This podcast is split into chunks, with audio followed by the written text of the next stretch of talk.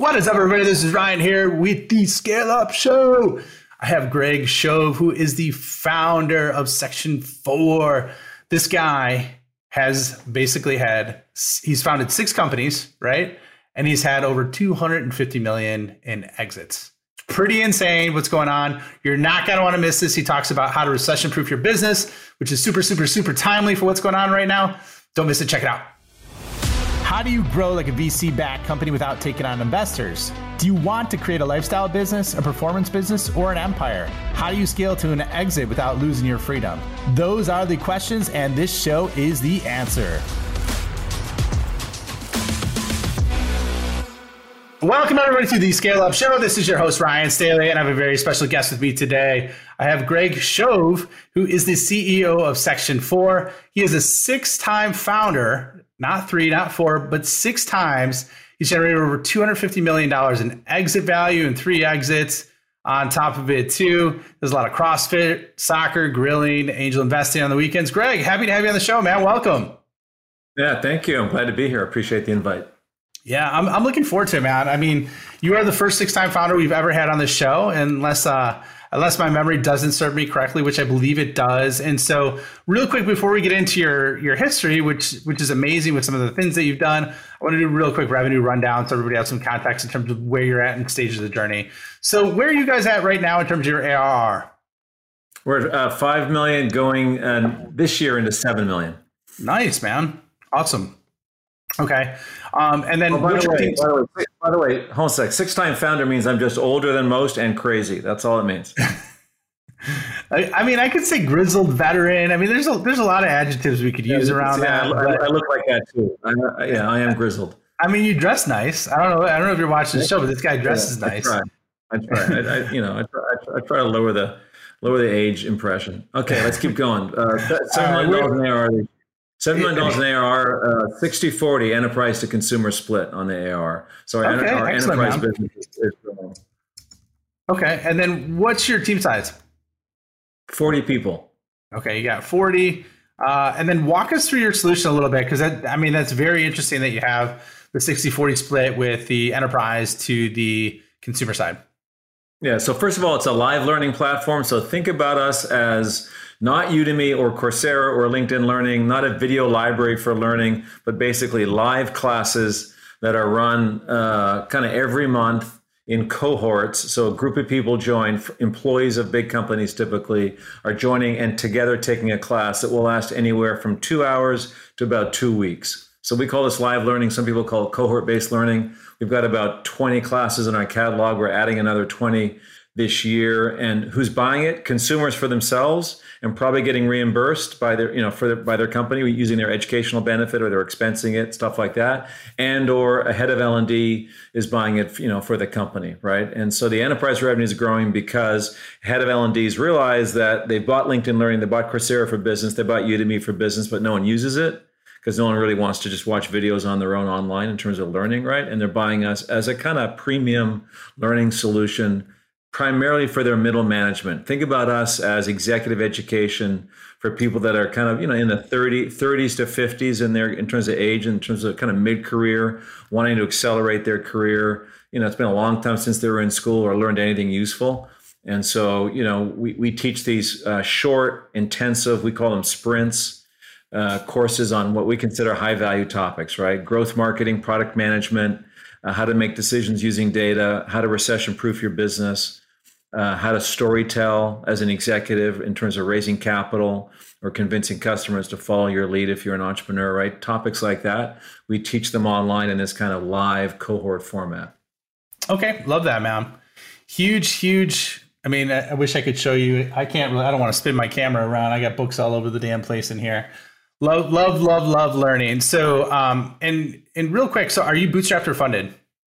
Uh, venture back. So uh, seed round initially, and then a thirty million dollar Series A two years ago, led by General Catalyst. Okay, uh, excellent, man. Uh, lot, lots of capital, which which comes with, uh, you know, uh, all kind all kinds of upside and all kinds of downside. Lots of expectations too. Capital equals expectations, expectations, right? Um, and then, yeah. what's your primary go-to-market strategy with that that unique model where you're serving both the enterprise and the the um, consumer? Like, how do you approach that? Yeah, so t- two parts. First channel is what we call the consumer flywheel. So it's basically consumers who are signing up, taking a course, hopefully most of them loving it. In fact, the data says they are because our NPS is over 70 for most of our courses, which is good. Those consumers turn into enterprise leads. They come back, they bring a team and they buy. That would be kind of a low hanging fruit. And now we're building an outbound motion. We have two BDRs in place, a couple AEs. We're growing that team. Now we have a couple open recs, and we're going to build an outbound motion, pretty classic, you know, uh, thought leadership based, e- uh, email and content based from a marketing perspective into BDRs, you know, generating meetings uh, for our AEs, uh, t- primarily targeting the head of L and D or, or head of HR inside of a large enterprise. Excellent. Excellent. So excited to, to cut this up with you, man. And it sounds like you're doing some great things, um, especially to have a net promoter score of 70, which is, is fantastic. So it sounds that like you're executing at a very, very high level. So yeah, I mean, our, our point of view was Mercedes, our point of view was Mercedes product, Toyota price. So we wanted to kind of disrupt this uh, part of the ed tech market with an amazing product. So that's why you know the NPS is so important. NPS completion, uh, kind of learning outcomes. We measure all that stuff. We wanted to, we wanted to have the best product, and we wanted to do it at a price, so at about a thousand bucks a year for the employee. That was kind of disruptive uh, to anybody else who's trying to sell a similar offering uh, into the enterprise. So that's kind of a core of our business strategy: Mercedes product, Toyota price. Okay, so it's like a thousand per employee per year, is it per course? Yeah, the business model is it's recurring revenue. It's a thousand nine ninety five per year with discounts for the enterprise for buying in, obviously buying in volume. So uh, basic, you know, seat model, subscription seat model. Okay, excellent, love it. So, uh, so how did you get here? Right, like you had the the six, you know, the six six companies you founded before, and we, we joked around about that a little bit in the intro. Uh, I guess like how did you get to this point where you're at this stage you're you're building another company again? You know just walk us through what it was like from the early days to now and then you know i'm sure i'll have tons of questions along the way. Yeah listen i don't i don't like working for other people. Uh, so uh, i did that for about five six years realized i'm better off kind of working for myself started my first company actually with my wife as a co-founder. We won't do that ever again. We're still married. Uh, uh but uh, starting a company together, I think was hard uh, for both of us. But we sold it successfully uh, about three years after we started it, and that actually gave us the money to emigrate from Canada to California. So we came from Toronto to, to the Bay Area. I went to business school here, and that paid for business school and and kind of got me into my, into the next startup.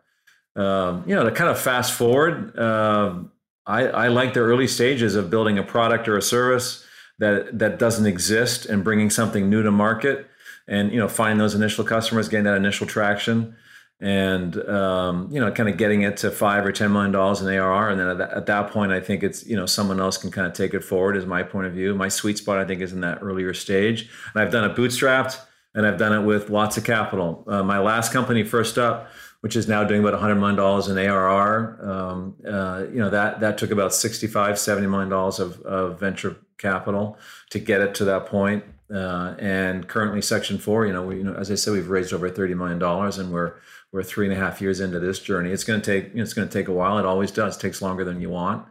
Um, but you know, I I just I, I, was attracted to the opportunity and to working with Scott. Scott's a good buddy of mine, uh, Scott Galloway, and uh, he had started this company, and uh, I kind of joined as CEO, and we decided to build an ed tech company together and really kind of disrupt business schools and offer what we think is a better, as I said, a Mercedes product at Toyota price, uh, help people accelerate their careers.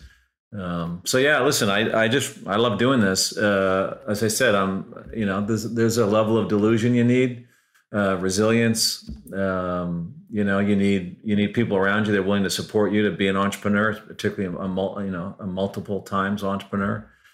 Um, it's just what I, it's what I'm you know I'm not that great at it. I'm good enough at it you know, I sold I sold Firstup for 150 million dollars uh, about four years ago. It's probably worth now, you know, four or five times that, maybe more. Um, but you know that only in Silicon Valley is that is that not a home run, right? Um, so let me ask you that uh, real quick. So how how much revenue were you guys doing when you sold it at 150 mil? I think we were doing like 30 to 30 30ish million okay. in ARR. Yeah.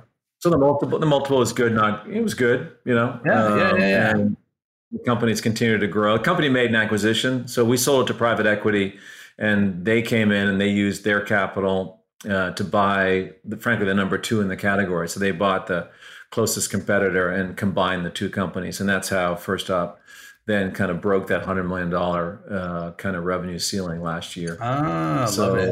You know, um, and by the way, though, that you know that all that growth was in the last three to five years of the company. There was eight years of hard labor breaking rocks, right, to find find product market fit, find a repeatable go to market motion that worked, you know, with an ACV that worked, time to close, you know, uh, all those kind of key key sales metrics. It took a while to figure that shit out. You know, um, it was hard. You know? Oh yeah, I mean it, it's it's hard to go like we did. I did.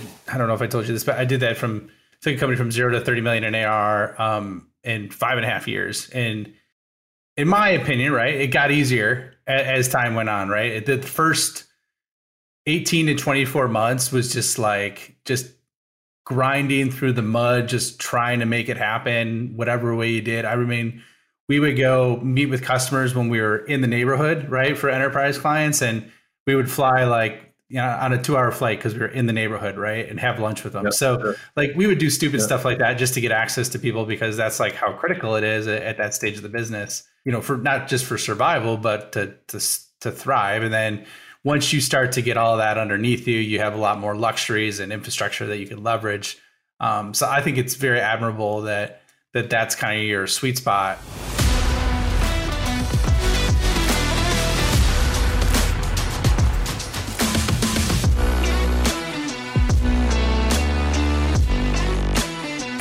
This is Ryan here. Real quick, if you are enjoying this episode, please hit the subscribe button and leave a comment or review. If you want more help or just want to learn more about what the top SaaS CEOs and founders are doing, check out my website at www.ryanstaley.io. Join my newsletter, check out other free content resources I have there, and let me know if you want to scale your business. Now, back to the episode that's what I want to ask you is like, how do you, your specialty, right, is from zero to 10 million in AR, you mentioned, and you, you've done it five to six times. Uh, how do you do that? Like, what's your framework from when you start to growing to that level? And like, how do you kind of approach it as a leader, as a founder, as a CEO? Uh, I'm not sure I've got a great playbook. Uh, to be honest, I think each one's a little different. I'd say some principles I've got are uh, 100 unaffiliated customers buying the same product uh, in under six months. Each customer, meaning from the time you contact them to the time they close, you want that to be six months. Sure, it can be nine months or 12 months in larger deals, but I, my point of view is for, for enterprise, you know, you want something that can be sold, you know, probably at fifty to hundred thousand dollars ARR if you're going to get on a plane, or at least, uh, you know, we don't do that so much anymore. But you know, a high touch, high value sales process needs a high ACV, in my opinion. You need good, obviously, good, good renewal rates. But I think about it as you know, yeah, I'll, i can get 10 customers. That's going to be pretty easy. And, you know, we got all, we all have good networks. We got friends. We have people that will take a chance on us in terms of buying something that's new that we're going to bring to market. But how do you get to 100 and, you know, kind of what's that look like? And how, how much unnatural acts do you have to do? How many getting on planes and faking it do you have to do to get to 100? If it's too much, it's too much. You probably don't have product market fit or it's not a big enough market. So you're really trying to test out, you know, your go-to-market and the size of the market at the same time. You know, I haven't, I have not always got that right, obviously, and I've closed down some ventures as well as had some good exits. So you know, you know, my track record, like like any good entrepreneur, frankly, or good enough entrepreneur, is you know, it's mixed. You know, and it, it, it will be for any of us, I think, that do more than one venture, right?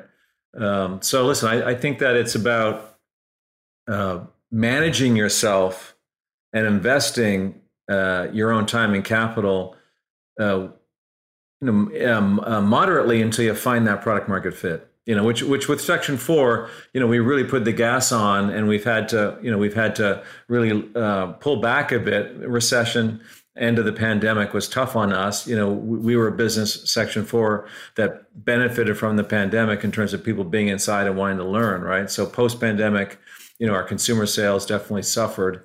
Uh, our enterprise sales uh, started to pick up though, but you know we've we've had to really kind of go slower in the past 12 months. you know figure out you know who is the buyer and what are they buying and kind of you know get kind of that get that product market fit right in order to kind of go fast right? Uh, kind of this year and next year. Uh, so it's not you know it's it's there's no single playbook. I think it's a lot of paying attention to what the data says you know and and really i think that's maybe the the core of this is are you looking at the data you know we're all so delusional you look at I mean, that, that's a great point you're looking at yeah, you're looking at how many, how many, uh, you know, what was the what was the process to get a close? You know, from the first meeting set to, you know, how many conversations did it take? How many proposals were sent? Right. You know, what what how many buyers had to be involved on the client side, right, on the customer side or prospect side to make that decision, right? Like how complicated was that decision for them? You know, was there competition, all that stuff? Like how long did it take? What's the ACV and so on? Is there any expansion in the first 12 months of a new contract? or is it you know one contract and then a renewal like all that stuff you just kind of look at that data and you, you got to look at it with with clear eyes you know and founders entrepreneurs we don't do that you know meaning our inclination is to you know we drink our own kool-aid oh yeah yeah i mean that happens all the time and like i've uh i literally just wrote a post about this today i haven't published it yet but one of the like critical things of looking at the data that we did is we kept looking at our top 20%, right? The, the top 20% of our biggest customers, fastest customers, biggest losses, and kept like leaning in and putting more focus and energy into them. And so that kept like doubling our deal size as we grew. So our, I yeah, mean, do a, you, that's a great, that's a great idea. Like yeah. that's a, like a simple, I mean, not a simple way, but it's a, it's a pretty specific way that most people walk right by. Right. Um, any, any other ideas similar to that, that you, you've done when you've looked at the data or things that you've looked at um, outside of kind of the most normal ones like conversions and speed? Anything um, that you've done that yeah, you've seen I, mean, I think well? it, I, think it's similar to what you did. I think I think the way to think about it, hey t- t- look at right now right? We're in, we're in a recession although you know no one wants to admit it we are and uh, and even if we're not in a recession, companies are going to behave like we're in a recession right now. So right. our enterprise clients are going to because the more they cut costs and drive earnings up, you know, the more their stock recovers faster. So whether we're in, we're in a recession or not, I, you know, my opinion, we are, and I think we're in an enterprise one, meaning our our our potential, our prospects, our potential customers are going to start to kind of constrain spending, obviously, right, and just drive their earnings up. They're going to do more layoffs, not less, right?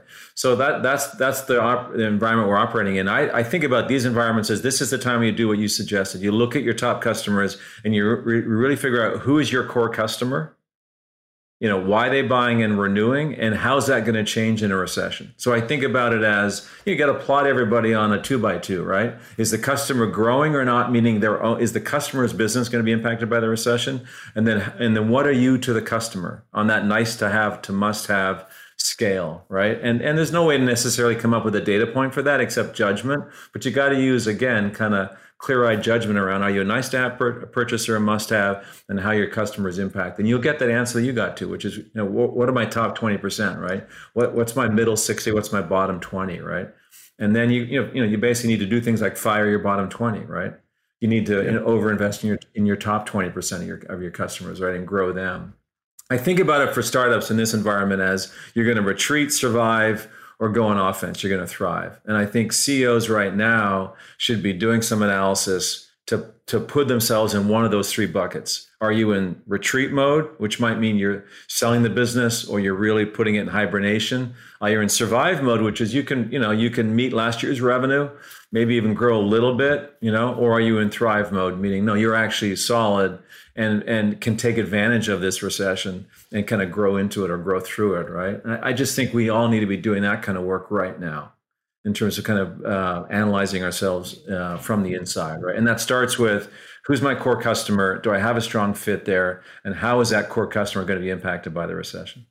That makes a lot of sense. And so, is that what you would suggest if for like recession proofing your business? If you're if you're if you're like taking a fresh look at everything, that's how you kind of approach it in, in terms of dealing with that.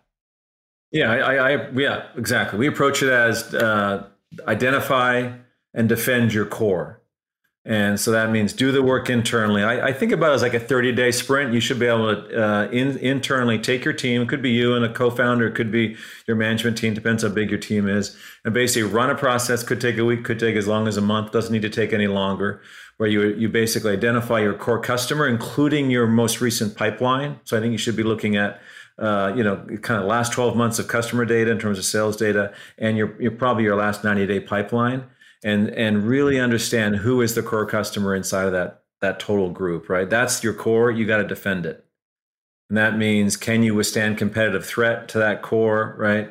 Uh, can you are they going to be under pressure in terms of cutting budgets, things like that? and that's your base right and then from that you can figure out what else could i do right could i can i do i do i want to just defend that that's kind of probably that's the survive mode you know kind of defend the core you know retreat mode is you're in retreat right you you can't defend the core the core is under attack too much right you know a good example would be you know tech company I mean, crypto is an obvious example right the whole category is falling apart but even outside of crypto just put you know just pick enterprise saas a lot of software sells to other tech companies and tech companies, you know, including other startups, right? So, and they've been in, they're in retreat, right, the last 12 months because the capital markets dried up. So, if you're a company selling a software solution to other startups, right? Yeah, you know, you you might be you might be in retreat mode, meaning you know you can't you can't even defend the core because the core itself is going to erode, right? You know, because their, their own businesses are collapsing. So, you know, good news for us, Section Four, this business uh, is that we sell a large enterprise. So, you know, we always had a focus on kind of what we call legacy firms, the Fortune 500. Uh, and that just, you know, we, we, I just prefer, I like selling to those kinds of companies. They're big.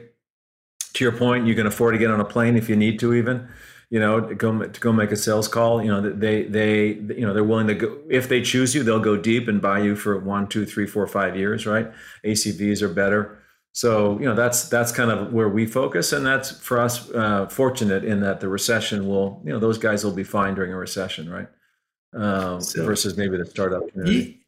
well, yeah, and then there's good NRR opportunities in there, right? If you if you're right. um, so if if you if you're positioned the right way, so like something I wanted to ask you, like especially while we're on the topic of you know kind of the recession, right? You're uniquely positioned because you've had experience being both bootstrapped and VC backed, right? So yep. as we head into this with the capital markets the way they are right now, what's like the advantage of being a bootstrap company now or being a VC backed company now versus the other? And like how do you kind of look at it when you when you look at those two models specifically for the startup world? Yeah, I think it's uh, doesn't matter. What matters more is what's your burn. Because whether you're bootstrapped or venture backed, you're still looking at potentially the same picture. You know, the picture you need to look at is what's revenue, what's cost, what's burn, right? Um, and so I think that the, that's where the you know that's kind of where what we're looking at, uh, uh regardless of kind of you know maybe where the capital's coming from. You know, listen, if you're bootstrapped and you've, and you're used to living, you know, uh, as a break even business or close to break even, you're you're probably just used to the environment that you now need to operate in, which is you know uh, going to be in you know less investment and more about preserving what you have, right? And and kind of turning up every month with a break even you know kind of uh, income statement, right?